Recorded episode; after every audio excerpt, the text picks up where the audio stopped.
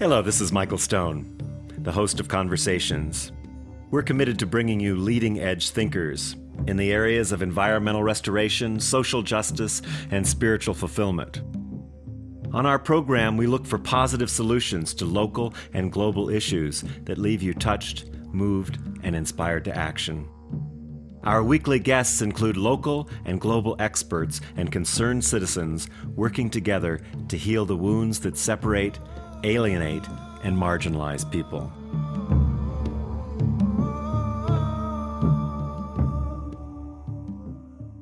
Welcome to Conversations. This is your host, Michael Stone, and I have a really inspiring guest today. Nigel Bennett, at a very young age, was shocked to witness firsthand the real impact of oil spills on our natural world. After almost being shot down by FARC guerrillas on the Venezuela Colombia border and being forced to escape Egypt while working for his father's oil spill contingency planning company, he decided to break away and start AquaGuard Spill Response. AquaGuard now provides equipment and services that protect water, the planet's most precious resource in 104 countries.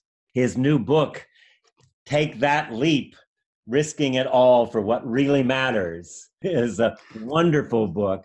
And it's a adventure that he had as an entrepreneur, emerging philanthropist, and always an avid outdoorsman. And I would say an extreme outdoorsman from my perspective. Nigel, it's so great to have you on the show. Thank you, Michael. You're really a wild man. That. You are just a wild man, you know? Oh my God.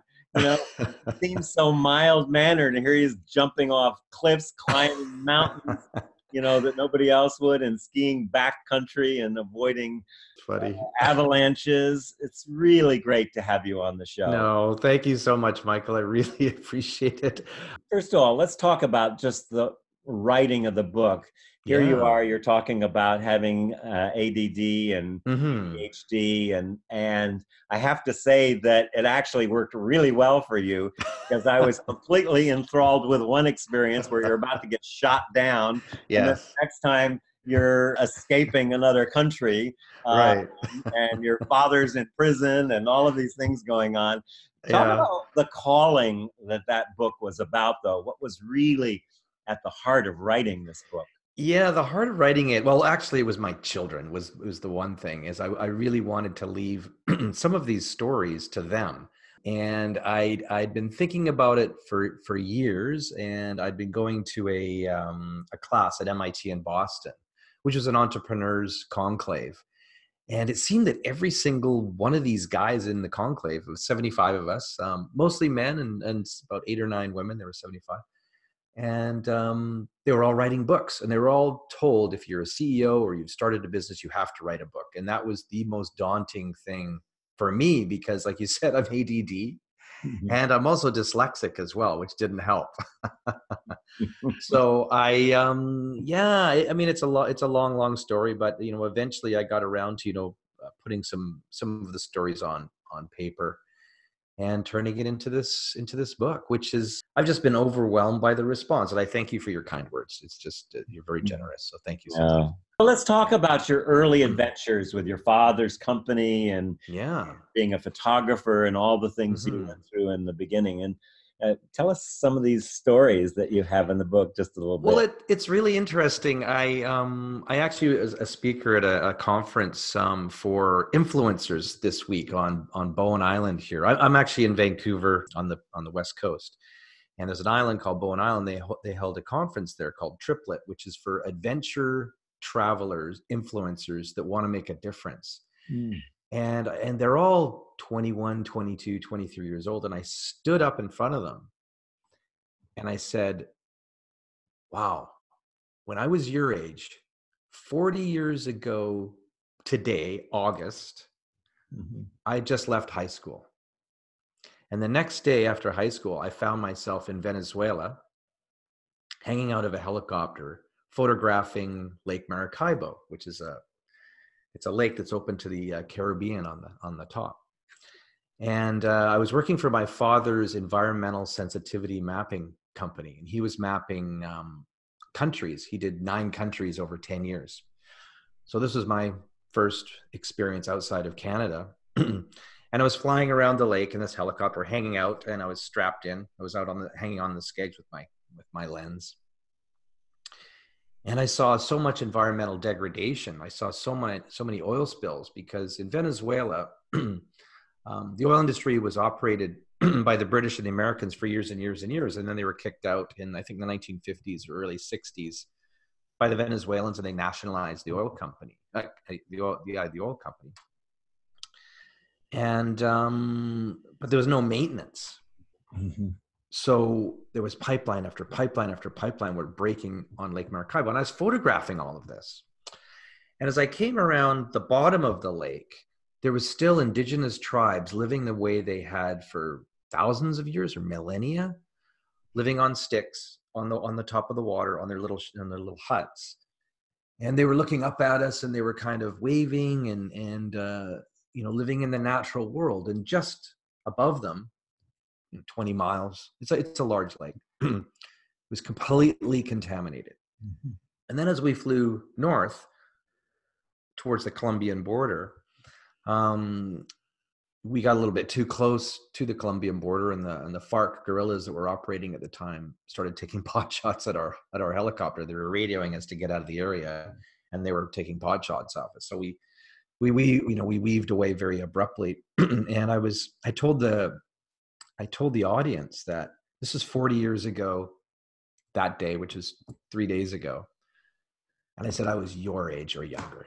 Mm and their their faces just uh, you know they just dropped. They couldn't believe it.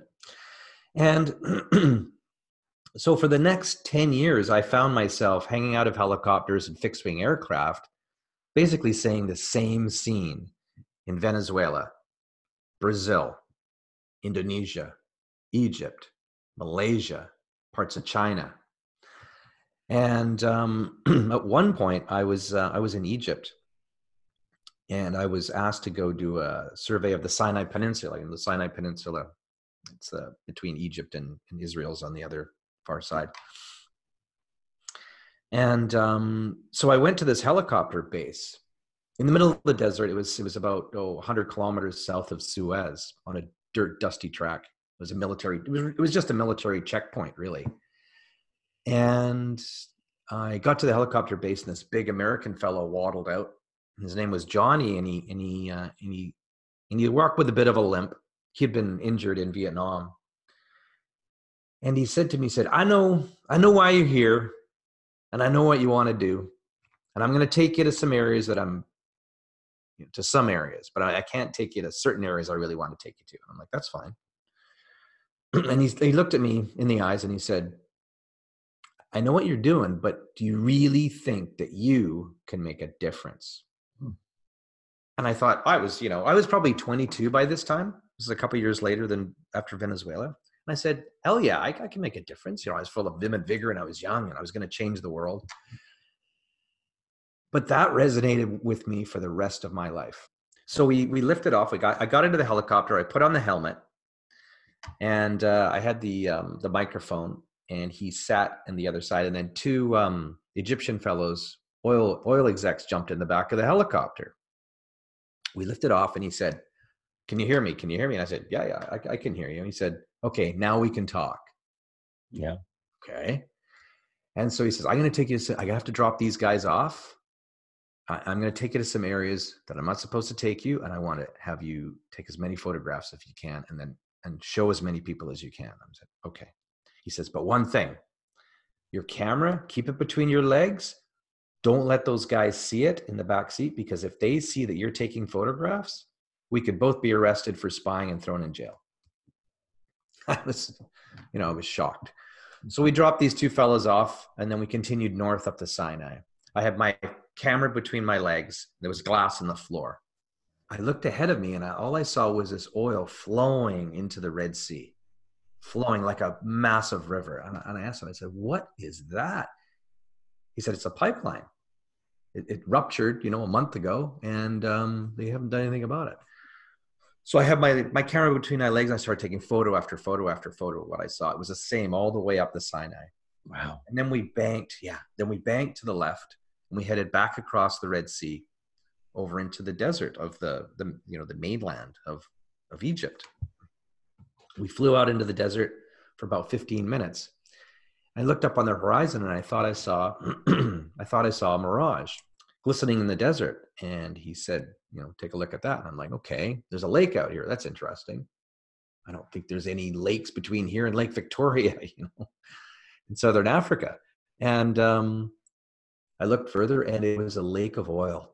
Wow. And it was as, as far as I could see. And he said, that is a ruptured pipeline. That pipeline goes from the Red Sea to the Mediterranean. It has a leak and it's been leaking like that for five months and nobody's done anything about it. So I I was just floored by what I was seeing. I saw the same thing in Venezuela. I saw the same thing in Egypt, and I really, really wanted to make a difference. And I was in Egypt on and off for five years. Um, and it's it's a long long story, but yes, my father uh, did get thrown in in jail um, in Egypt, and I basically had to escape out of the country during this this same trip. And uh, we worked to get him out uh, from London, and it took uh, six months. He was incarcerated for six months, and it was a really really tough time. I got back to Vancouver, and my sister was working in our business with us, um, and we had a tough time with this. We couldn't figure out why our father, you know, had been incarcerated, but we knew some things were going on. And all I can say is that our ethics clashed. Yeah. And so my sister and I, I decided to take my sister and another fellow, and we left, and we we started our own company, which is called AquaGuard Spill Response. And our our father was not a happy camper. Um, with this. Um, we were part of the business, and we were helping him, you know, build this this business. This global. I was flabbergasted when I heard he charged you to leave. I was just yes, floored. yeah. I was like, what? Yeah, he, he yeah he basically came in to my office the next day and gave me an invoice for what we what we owed him to actually leave leave the company. And we we actually did. We paid it off over five years. It was a fairly significant. We had no money. We had uh, I was uh, I was in 1989. Uh, I'd just been married to my wife. We we uh, she had a little bit of money, so we scrolled together enough for a little house, which we had, which we were paying massive interest rates back then of 16 percent on, as you know, yeah. right? And um, yeah, we were doing what we could to survive. But I, I had seen so much, and I had a lot of clients around the world that needed help. They needed help um, there was no equipment um, that could recover this stuff or contain it. Um, so I, I, broke off and formed AquaGuard Spill Response, which basically designs and manufactures oil spill response equipment to contain and recover oil spills. And you know, since that time, you know, we've been involved in pretty much every major oil spill on the planet. Mm-hmm. Yeah. So um, that's a little bit of a snippet. Um, yeah. So starting a new company here you yeah, are you know yeah. you're you're also out there doing extreme skiing and mm-hmm. other rock climbing and all these other things with your sister and the three of you start this company with virtually no money nothing mm-hmm. what was it mm-hmm. that made it work what what was it that kept you you couldn't work in the states you yes. were out in in japan and, mm-hmm. and all these other countries but the biggest uh, uh, polluter was the United States in many of these mm. mm-hmm. U.S. firms. How did you How did you make it? Yeah, for the first few years, it was really, really tough. You know, we had we had our little house and we had everything rented out. We had every room in the house rented out to foreign students. We had our little driveway rented out to a fellow with a car, and then somebody had a boat, and we'd rented rented our driveway to a guy with a boat for twenty bucks or whatever, anything to get by. And um, at that time, uh, NAFTA, the North American Free Trade Agreement, did not exist. I th- don't think that came into like 1992. So we were a Canadian company. Um, the Exxon Valdez oil spill happened in Alaska in 1989, and we did a bit of consulting work on that, but we didn't sell any equipment. And um, it was really tough for a Canadian company to do business in the United States back then. Believe it or not, it was it was it was really hard. But the one good thing people people say that things happen for a reason and I believe that if the North American Free Trade Agreement was in existence at that point, we would have probably done most of our business in the US. So we would have been limited to the US. but fortunately, I had I'd been traveling. I was in nine or ten different countries over ten years. I knew so many people overseas, and they needed help. So my clients were outside. Mm-hmm. So I leveraged that. Mm-hmm. And so next thing you know, we were doing business in uh, all of these countries from, you know, well, not necessarily Egypt, but uh, Indonesia and uh, Malaysia and Japan and, you know, all through South America. And yeah, so I really, I, I leveraged, you know, that because I was so fortunate to have um, experience out, out, out there. Um, and, and, but our, but our lives were, it was chaos. I mean, it, we had a young family, like most people with young families. It's chaos all of the time. And then I had a business as well. Um, so I, my life felt like I was on a, a continuous roller coaster. And I, and I, I, call it. I actually call it something in my book. I call I call this um, the doorknob effect. And, and I'm sure most of your listeners feel this a lot of the time. As you get to your office or wherever it is, and you stand outside because take a deep breath, you touch the doorknob, and just before you turn it, you take a deep breath because you know inside it's chaos. you know, chaos is going on. You're going to step into a bee's nest and it's going to be chaos. So I call it doorknob effect. I would, you know, sit there every morning and I would get there and I would like take a deep breath, turn the doorknob and step into the the world of my, you know, my business, which was going, you know, gangbusters, but it was completely out of control. yeah. So a couple a couple things. First of all, how did you keep up with the big guys? Because you're right. three people inventing equipment to get out there. Uh, yeah. Uh, and the other is, as you grew, the common issue then is uh, you get successful, but you don't have the capital to continue to grow, and that's that's exactly. all business a very tough place. Exactly. deal with that? Yeah, I mean, constantly you're you're pouring everything that you make back into your business because you're trying to survive and you're trying to expand and and get into new markets around the world. Um, it was it was really it was really tough for for well I would say for 20 years I would I would um I would stand in the excuse me sorry about that I would stand in the shower every morning and I you know I would I would wonder, you know, how many people I would have to lay off or could I hire anybody? Or were we going to make payroll? And it was like that for 20 years constantly. Um, it was, uh, it was tough. And I, the, I mean, the very first time when I broke off of my father's company, we didn't have anything. we didn't have any technology. Mm-hmm. And so my business partner, he called me into the back room one day and he had a Tupperware bucket and he had it half full of water and then he had some oil on the surface and he had this little brush and he had it on a basically a stick or a crank and he said hey come here i have something to show you and i'm like okay fine what is that? And he started cranking the crank and the brush would go through the surface of the water and the bristles of the brush would stick to the oil lift them out of the water and leave the water behind. And i thought i thought wow you really have something here. You know if we could only scrape the oil off we could have you know possibly a little oil skimming system Mm-hmm. And, and, so about a week or so later, he called me back in and he had a little scraper system and he had this platform set up and he was cranking it again with an electric motor this time. And he said, um, you know, you know, what do you think about this? I'm like, I think, I think this is great. It was flat aluminum. It was all welded up. It looked horrible. I said, if you can paint that thing red, I can, I'll put a sticker on it. It says AquaGuard. I'll take it to a trade show in Seattle. So I took it to a trade show in Seattle and I was trying to get the attention of the prime contractor, the big guys mm-hmm. that cleaned up the Exxon Valdez oil spill. This was in 1992 or 1993, I think, or probably, yeah, 93. And it was really hard to get them over to see our little, you know, little model. And finally, I was able to drag one of the guys over and he looked at it and he, and he said, That's really cool. I think we can sell those. And then he got his boss to come over and um, he looked at it, went, hmm, and he walked away. So I thought, okay, we're done. Driving back up to Vancouver from Seattle is a three hour drive. As we're driving up, our big brick cell phone rang. Yeah, right. I had one of those. yeah. like, huh, you know, what's this? It's this Larry guy from this company called uh, Foss out of Seattle. And uh, he's like, Nigel, you know, I, I think you guys have something here. There's a, a tender out for uh, in Alaska to re-equip all of the oil skimmers for the Alaska pipeline. I think we should put in a bid. I'm like, oh my gosh, okay, fine. So we got back to Vancouver and we put something together with them.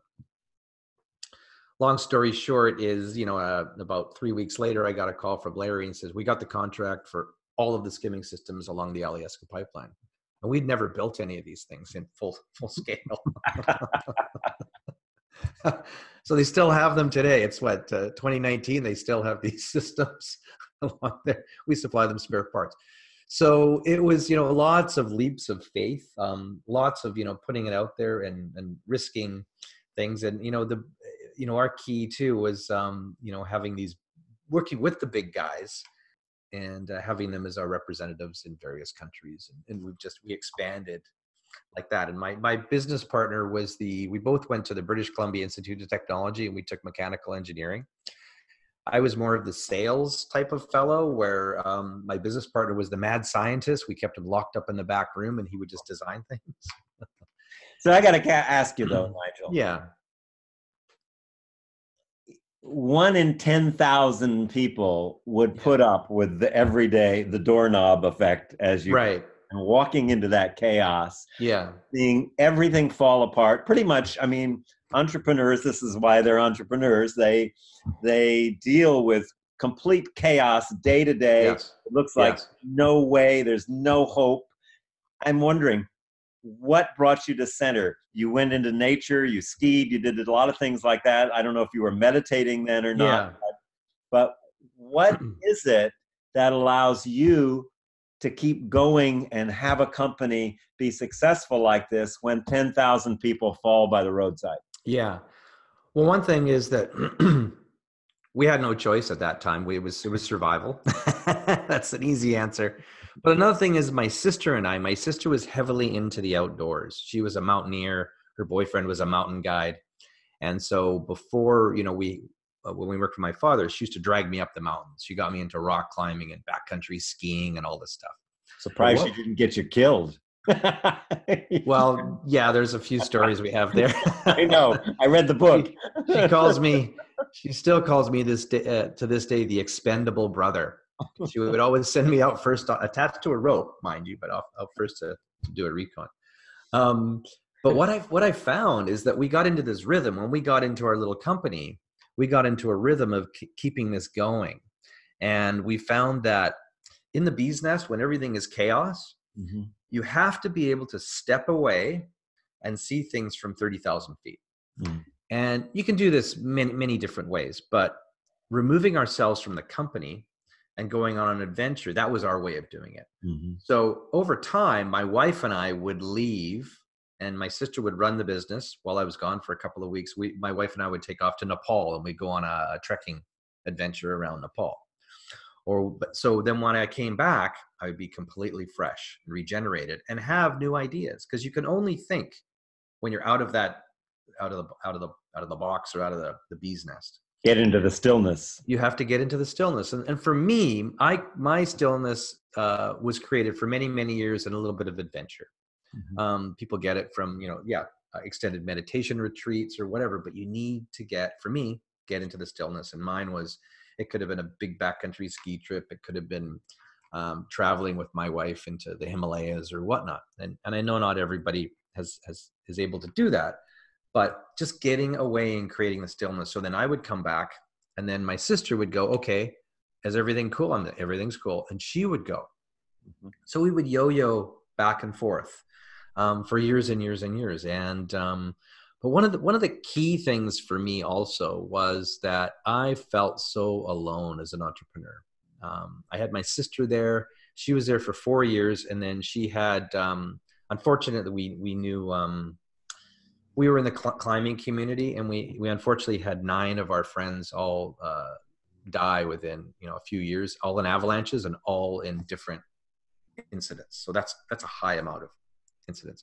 So it affected her it was it was extreme effect on her. So she um, left the company, got divorced, and she moved away. And she actually bought a ranch, and she still raises horses and cattle to this day. Yeah. So I was very very alone. Um, I had my business partner, but we you know we we thought you know differently. Sue was a real uh, great connection for me, my sister.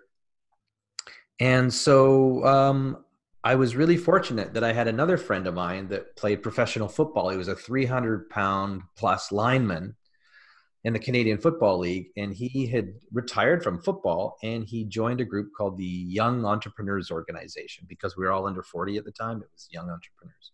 So he grabbed me by the scruff of the neck, literally, and he says, You have to come with me to one of these meetings.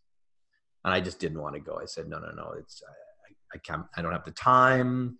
Um, I, you know, I've got my family. I, I, I can't join anything like this. And he literally grabbed me and forced me to go. That was probably one of the best decisions I ever made was joining a peer group yeah. of, of sort, right? So it, it could be any type of peer group, but this for me was for entrepreneurs. And from that, that evolved into a group called uh, the Gathering of Titans. Funny name there. Um, at MIT in Boston. And so I then started going every year for five days, locked down in a in a camp, an off off campus off MIT, with 75 entrepreneurs. Mm-hmm. And uh, so it was my go to place. And I realized that we're not freaks, and there's a lot of us in a sem- similar situation. And so that just evolved into so many amazing things. And there's another story, uh, uh, you know, I'll, I'll tell you in a minute. I had a massive shift in my life when I was ready to quit this group because I'd been in for probably 10, I've been in 10, 15 years now in this group. We go every year. Mm-hmm. I, I, just went this past April, but I was ready to quit. And um, because I'd learned everything about business that I thought, and I, I really wanted more, uh, you know, life ba- balance, life rhythm. Um, you know, spirituality was starting to come into my life there, and uh, mm-hmm. so yeah. Yeah. So, and did you have a coach too during that time? Yeah, I had a coach. I'd, I'd had a coach um, when I joined the group in Boston.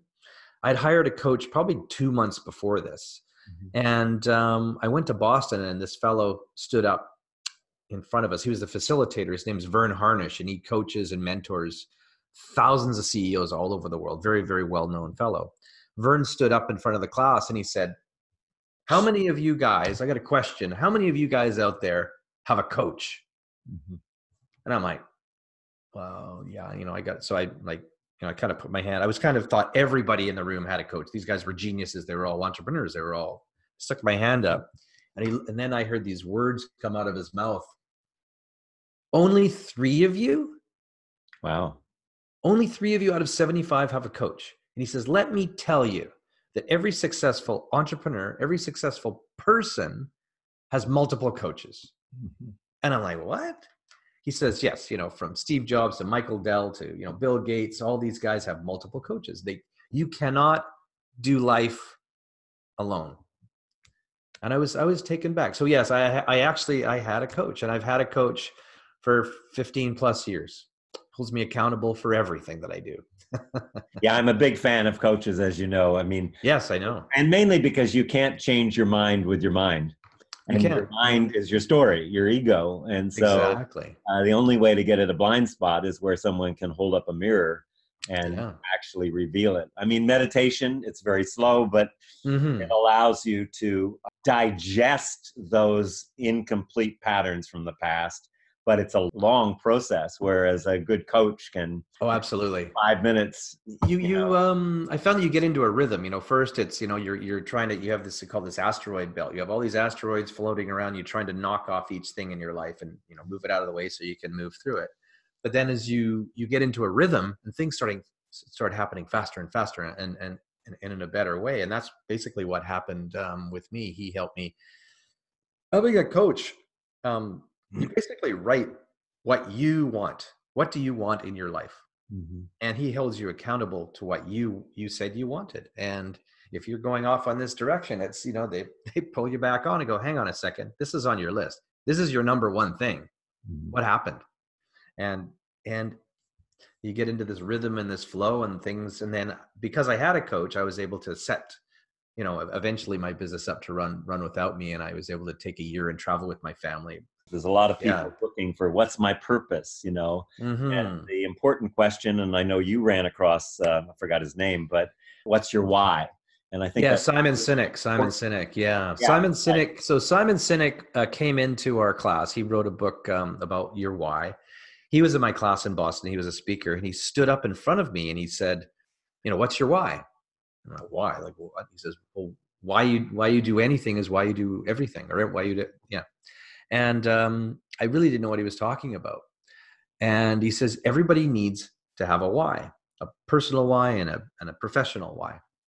Okay, so I my my company first i started with my company and my company was called aquaguard aquaguard spill response. I was flying home from boston on the plane i'm scribbling on a piece of paper and i'm like why? Like why why why?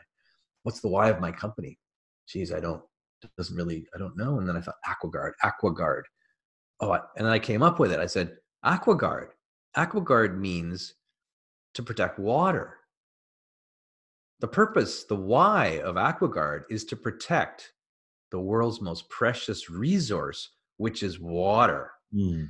And I'm like, wow. And I came back to the boardroom. I got everybody, everybody thinks I'm crazy when I come back from these sessions. so I have all these new ideas.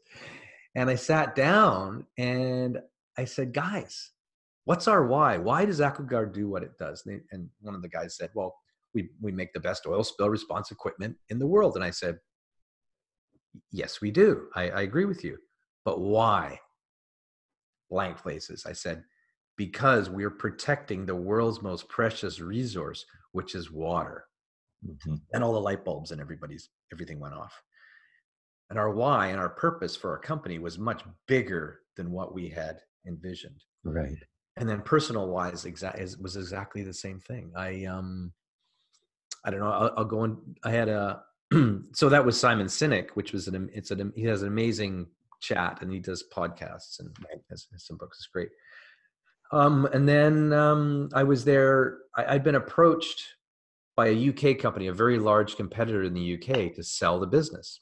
Yeah, I was going to ask you about this. This is yeah. Go ahead. if you important part. Well, just the fact that here you are, you actually sold your business, right? Uh, and then, and your partner wanted that to happen. Yeah, and to, for stupid amounts of money that could yeah. have you could have been just floating on the water that you were cleaning and not really doing much for the rest of your life. Yeah, so I was approached by a very large uh, company out of Britain to sell the business. I thought they wanted a strategic alliance. So I flew to New York halfway and we met.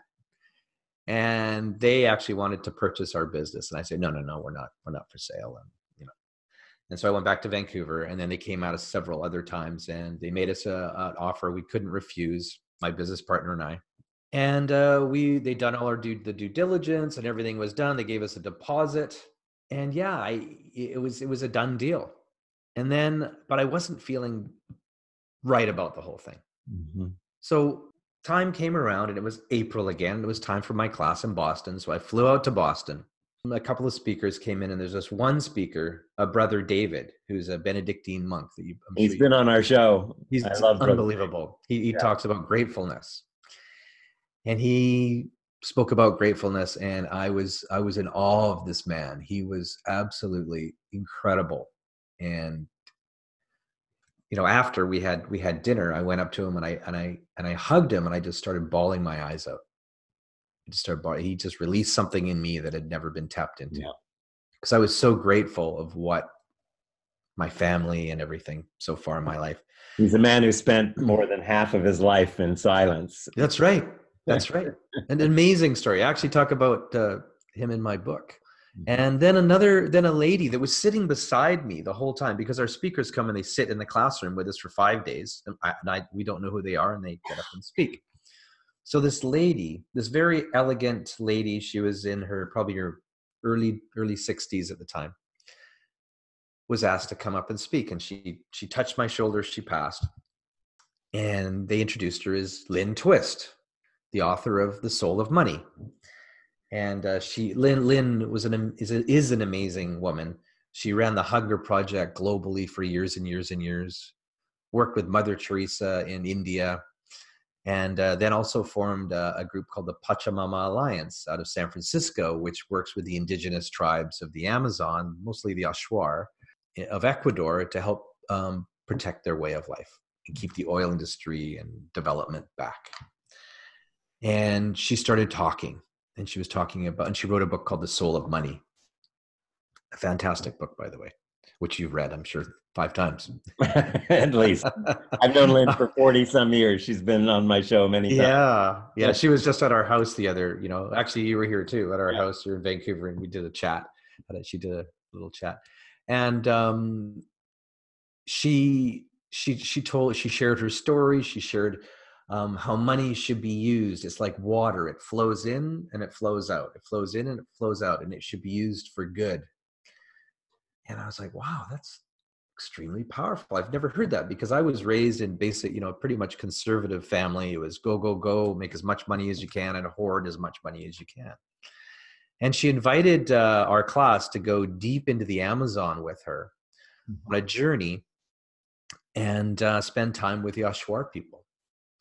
And I, I, I couldn't believe it. And um, so I put up my hand as a volunteer to go and uh, next thing I know, um, my family. Well, I actually told Lynn. I said, "I can, I'll come," but I said I have one, one ask. And she said, "What's that?" I said that I bring my family. And she says, "Well, no, it's really it's, it's for CEOs. It's a, it's kind of a fundraiser type thing." I said, "Yeah, but Lynn, you know, I I'm 50 years old probably at that time, and I said I've got this much bandwidth left in my life to make it have influence. My kids and their kids and all their friends have this much. They're the influencers. They're the ones of the future that need to see these things and they'll come and they'll tell two friends etc good enrollment. And she said and she said you're right. Bring them. And so so next thing in next thing you know my whole there's five of us uh, we have uh, two boys and a girl and my wife and i and we were all crammed into a cessna and we were asked if we wanted to split up into two different cessna aircraft and uh, we said no if we go down you know we go down together I don't know if that was very intelligent, but that's what we did. I think that was your wife that said that. Yeah, that's right. Reiko. Reiko. And we um so we weighed all of our bags and everything and we put them put them in the Cessna and we flew uh, with an Achuar pilot deep into the Amazon, landed on a dirt runway which was um uh, lined with beautiful uh, flowers as markers for landing. And then we were picked up in canoes, and then we went um, and stayed at a, a, little spot called the Kapawi Lodge little eco lodge. And um, then we were there for about a week or so, and we met with the Achuar. We had uh, you know discussions with them about you know what was happening in their world in the oil industry and what had happened in northern Ecuador uh, with Chevron back in the day. Um, uh, Chevron and Texaco. Actually it was Texaco and then Chevron. Right. With the massive uh, lawsuit right now, um, with all the contamination of the the Amazon. And they did not want that to happen in their area. And so we were invited one evening to do a, uh, a ceremony uh, an ayahuasca ceremony. We had to fast for uh, 24 hours beforehand and then we took some canoes and then we did a three hour hike through the uh, silent meditation through the jungle and my kids came to our daughter our daughter went in a canoe around to a village and, and we, we ended up in this village um, small little village, just palapas. And uh, we were going to do an ayahuasca ceremony. So we had a couple of shaman come at about six o'clock in the evening, just before, just as it was getting dark. And we had had some ayahuasca, the serum, mm-hmm. just made out of vine, out of a vine. I had no idea what we were doing. I didn't know what ayahuasca was at the time. So my experience was is that I was laying on a banana leaf at probably eight o'clock at night, and, then I started vomiting profusely and uh, and then Danielle, our guide, put his hand on my shoulder and he said, "Are you with the plant?" And I and I, and I looked up, I'm like, "Yeah, I think so. I guess I'm with the plant." so he took me and he sat me down. Was hard to walk. I sat down on a log and I was looking at a shaman, and a shaman had a um, a big fan, and he had a he was whistling and he was blowing a bit of smoke, and he was going like this, and I was staring at him trying to focus and I saw this face, and it wasn't his face. It was almost like a face of a Buddha. It was a very happy, warm face, and it was drawing me in. And I felt great. I felt amazing. I was looking at this Buddha's face, and I was like, wow, this is, I've never, this is amazing. I feel incredible. And then the face changed, and it gave me this look of great responsibility, this very strong feeling of great responsibility and I was like, oh, I was, I was, I was scared. I, it, it just, it shook me to my core. And then it turned back to the face of that beautiful, warm, loving, caring smile. And then it backed away and dissipated. And then Danielle took me and he laid me back down on my banana leaf. And then I went off on this this this other journey for several hours. And when I came to, um, you know, we met Lynn and the whole group the next the next morning, and we eventually went um, left the Amazon, which was a pivotal moment in my family's life. My two boys mm-hmm. had the ayahuasca as well, and my wife Reiko, and our daughter didn't. She was only ten years old at the time, and it was profound. But I, on the flight back to Vancouver, I was sitting there looking at you know my notepad again and making some scribbles, and I was like, God, it just doesn't feel right. Selling the business, it just doesn't feel right. The the look that I had of that great responsibility, I honestly believe that it was something was tapping down into my deep conscience and it was pulling out my consciousness. I said, I can't do it. I can't, I can't sell the business. I can't do it. So I ended up flying back to Vancouver, flying to London, and meeting with the fellows and saying, guys, I'm really sorry. Um, the deal's off the table. We're not for sale. So I came back to Vancouver after that and I sat down with my business partner and I said, the deal's off, deal's off the table. And he had this blank stare. Says, no, the deal was done. Like, no, no, no, it gets done. I said, no, it's, it's off. It's not good. I said, but do you, do you still want to sell your share? And he said, yeah, yeah, I do. I do. So I put a deal together with a younger guy that had really been running the company for us to buy his share out. What I, what I did is I said, we, you know, we need to use this platform that we've built over 30 years to do good in the world. I don't know what it is. I don't know where it's coming from, but that's what we have to do. So that was 2012. It's now 2019. So for the past seven years, that's what uh, you know I've been doing. We've been doing. My mm-hmm. family we've been doing. Is is is I just felt that if I give up my platform, I'm going to hand it to somebody. I'm going to, like you said, I'm going to go sell T-shirts on the beach or just float on a air mattress um, you know what am i what am i going to do what's my purpose my life purpose and in the in that journey that i had um, we also went high into the into the andes after for a short period there was another shaman there and he looked at me and he, and he looked at me and he said your life's purpose is to protect pachamama and i was i was like okay it's coming at me from all angles here Yeah. And so, yeah, that's basically what we've been doing. Um, as my wife and I, we've been heavily involved in all these different uh, nonprofits and charities and, and, started our own nonprofits. You came back so that you could actually give more. The whole thing has been funding your ability, taking yes. off with your family and yeah. being a voice for Pachamama, really, and mm-hmm. for water. You know, you're yes, that's right. a water guardian and yes. got a charity that's given away a, well over a million dollars so far. All the sales of your book, 100% of the sales of your yeah. book go to these charities, plus your company provides that. Talk about that shift from I'm building this company to make money and to survive and grow to yeah. I'm I'm keeping this company so I'll have a platform to be of service to the world and empower yes. people to love the earth and yeah. Well, I've come to realize that as an entrepreneur, you know, we have a great responsibility. Like I saw, we have a great responsibility to to humanity, to the planet, to give back and to help. I think I think businesses. Um, it's actually very encouraging. A lot of businesses these days have what's called a triple bottom line, right? You know, it's a, you know component to to protect or to help, and uh, so things are moving so a triple bottom line is is profits, people, and planet. Yes, exactly. Profits, bottom, people, yeah. and planet. Yeah, triple triple bottom line. Um, and there's been uh, you know books uh, uh, written on that. Uh, Paul Herman uh, wrote a book called The Hip Investor, which um, encourages people to really look at your investments. If you have investments, what are you invested in? If you're invested in a fund, what are they doing? Is it oil industry pipelines, or is it in a sustainable technology? And to to slowly um, make that shift and and that's that's what i've been doing is i've been you know, i looked at my portfolio i was like oh my god i'm involved in all this dirty dirty tech i didn't even know about yeah. so i've been shifting it into you know sustainable um, you know uh, products and organic food. Hard to unravel because some of these companies have companies You- that have companies that have exact. companies It really is. It, it really is. Yeah, yeah. It's it's a it's it is a tough. It, it's very very tough. One of the things I wanted to talk about is the prison experience that you just went through because that Mm. be a real eye opener. You just did that uh, up in the high desert. Talk, talk a little bit about your experience of these people who have been, most of them incarcerated for the good part of their life. So, again, out of my class in Boston, um, there was an amazing woman. Again, women these days are, are extremely. It, it's amazing. I just loving these women making change in the world.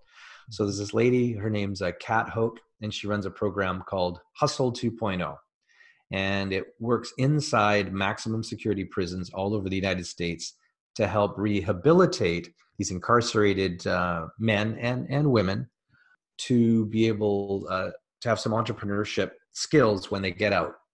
And so we volunteered to go inside the prison for several days and take part in this. And I, I have to admit that my wife and I and our family together have been uh, working with a lot of charities, actually um, giving of ourselves. I mean, we, we do, you know, we write the write the checks and everything. That's great. But giving yourselves, I really feel there's um, it's it's just so much more it's so so much more powerful especially giving as a family um, so my wife and i went inside and i probably had some of the most deepest conversations with human with a human being and they were the inmates. They were the incarcerated men and hearing their stories and how it could be any of us in there. Most of them were gang members and born into gangs.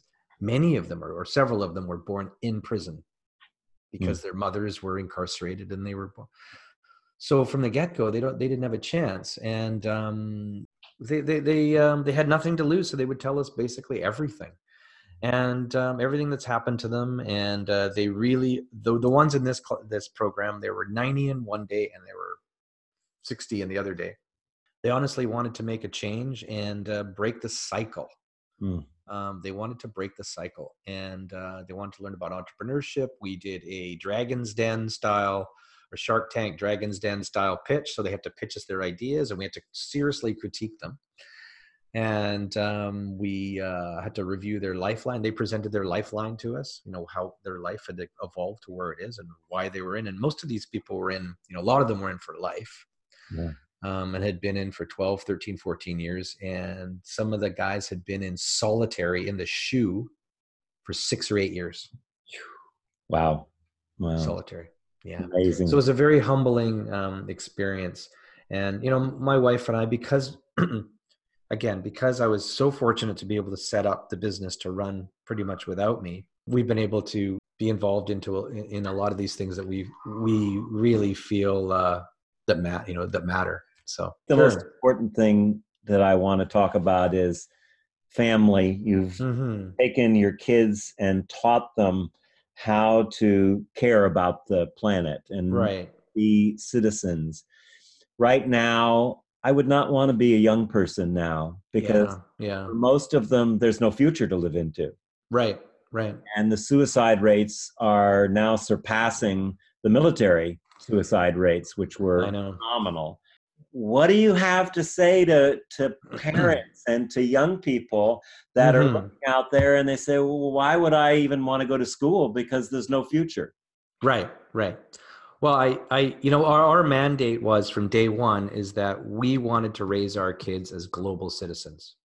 So we spent every penny that we had, um, and we we just kept it on a on a fine uh, string um, uh, to travel, to see the world, to understand other cultures, and meet other people in all these different lands, and and um, it's been an amazing experience. But what I'm really encouraged by, especially when I was at this conference this week, I was at this conference this week with all young people, probably their, they're all in their early 20s.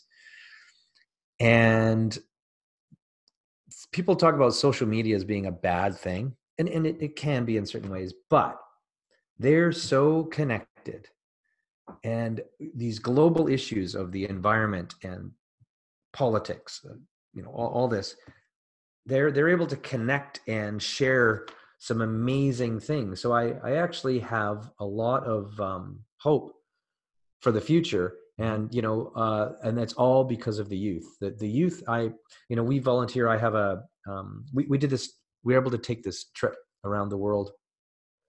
And we were in Indonesia and I got so um, we're all surfers, and we got so fed up with the the oceans being filled with garbage and plastic that you couldn't even catch a wave because your skegs were caught. We created a um, a movement called TruBeach, T R U B E A C H, and we have an app where people report uh, pollution conditions um, of the oceans and um, and uh, report you know what's going on in the world yeah. but we also do volunteer work with some of these beach cleanup groups um, called Surfrider and Ocean Legacy, et cetera. They're all over the world. And they're all run by young women volunteers. And I've spent a lot of time, I have more coffees with, I call them kids, they're in their 20s, yeah. kids pitching their amazing ideas these days than anything.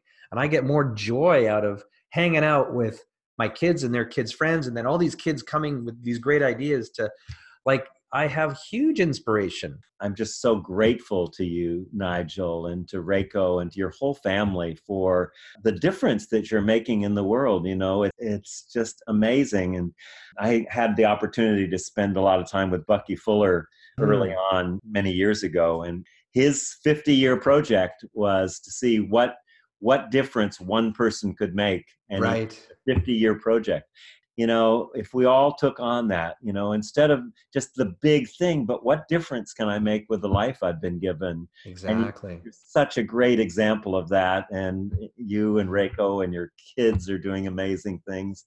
It's just hmm. so inspiring you, I'm, I'm so grateful to you uh, nigel bennett for being on the show with us and hope we can do another one sometime soon. I, I just i just thank you michael. I just want to say one quick quick quick thing is um since I've I've been able to make this transformation or it, it happened it just happened that our world has completely changed. And if you believe in the power of attraction um, i've been attracted to people you know that have come into my life because of this with lynn twist brother david yourself. And it's it's it's this energy ball that just keeps growing and it's completely different from the space that i was in before. Yeah. i was stuck i was stagnant.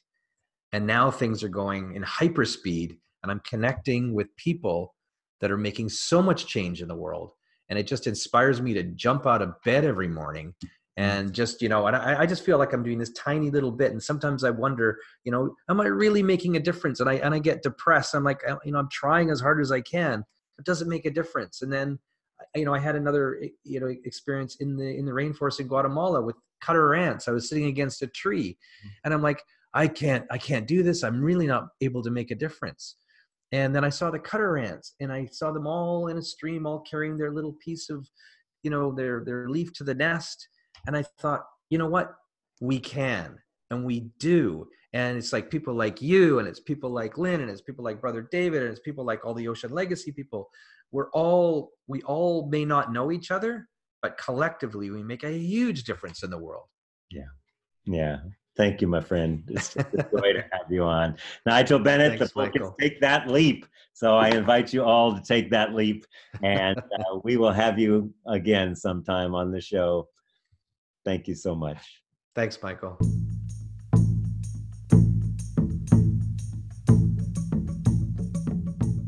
Conversations is an independently produced program supported by KVMR 89.5 Nevada City and listener contributions. We are committed to bringing you leading edge thinking in the areas of environmental restoration, social justice, and spiritual fulfillment. If you would like to receive our complimentary newsletter, The Well of Light, make a contribution, or order any of our past shows, go to our website at arewelistening.net.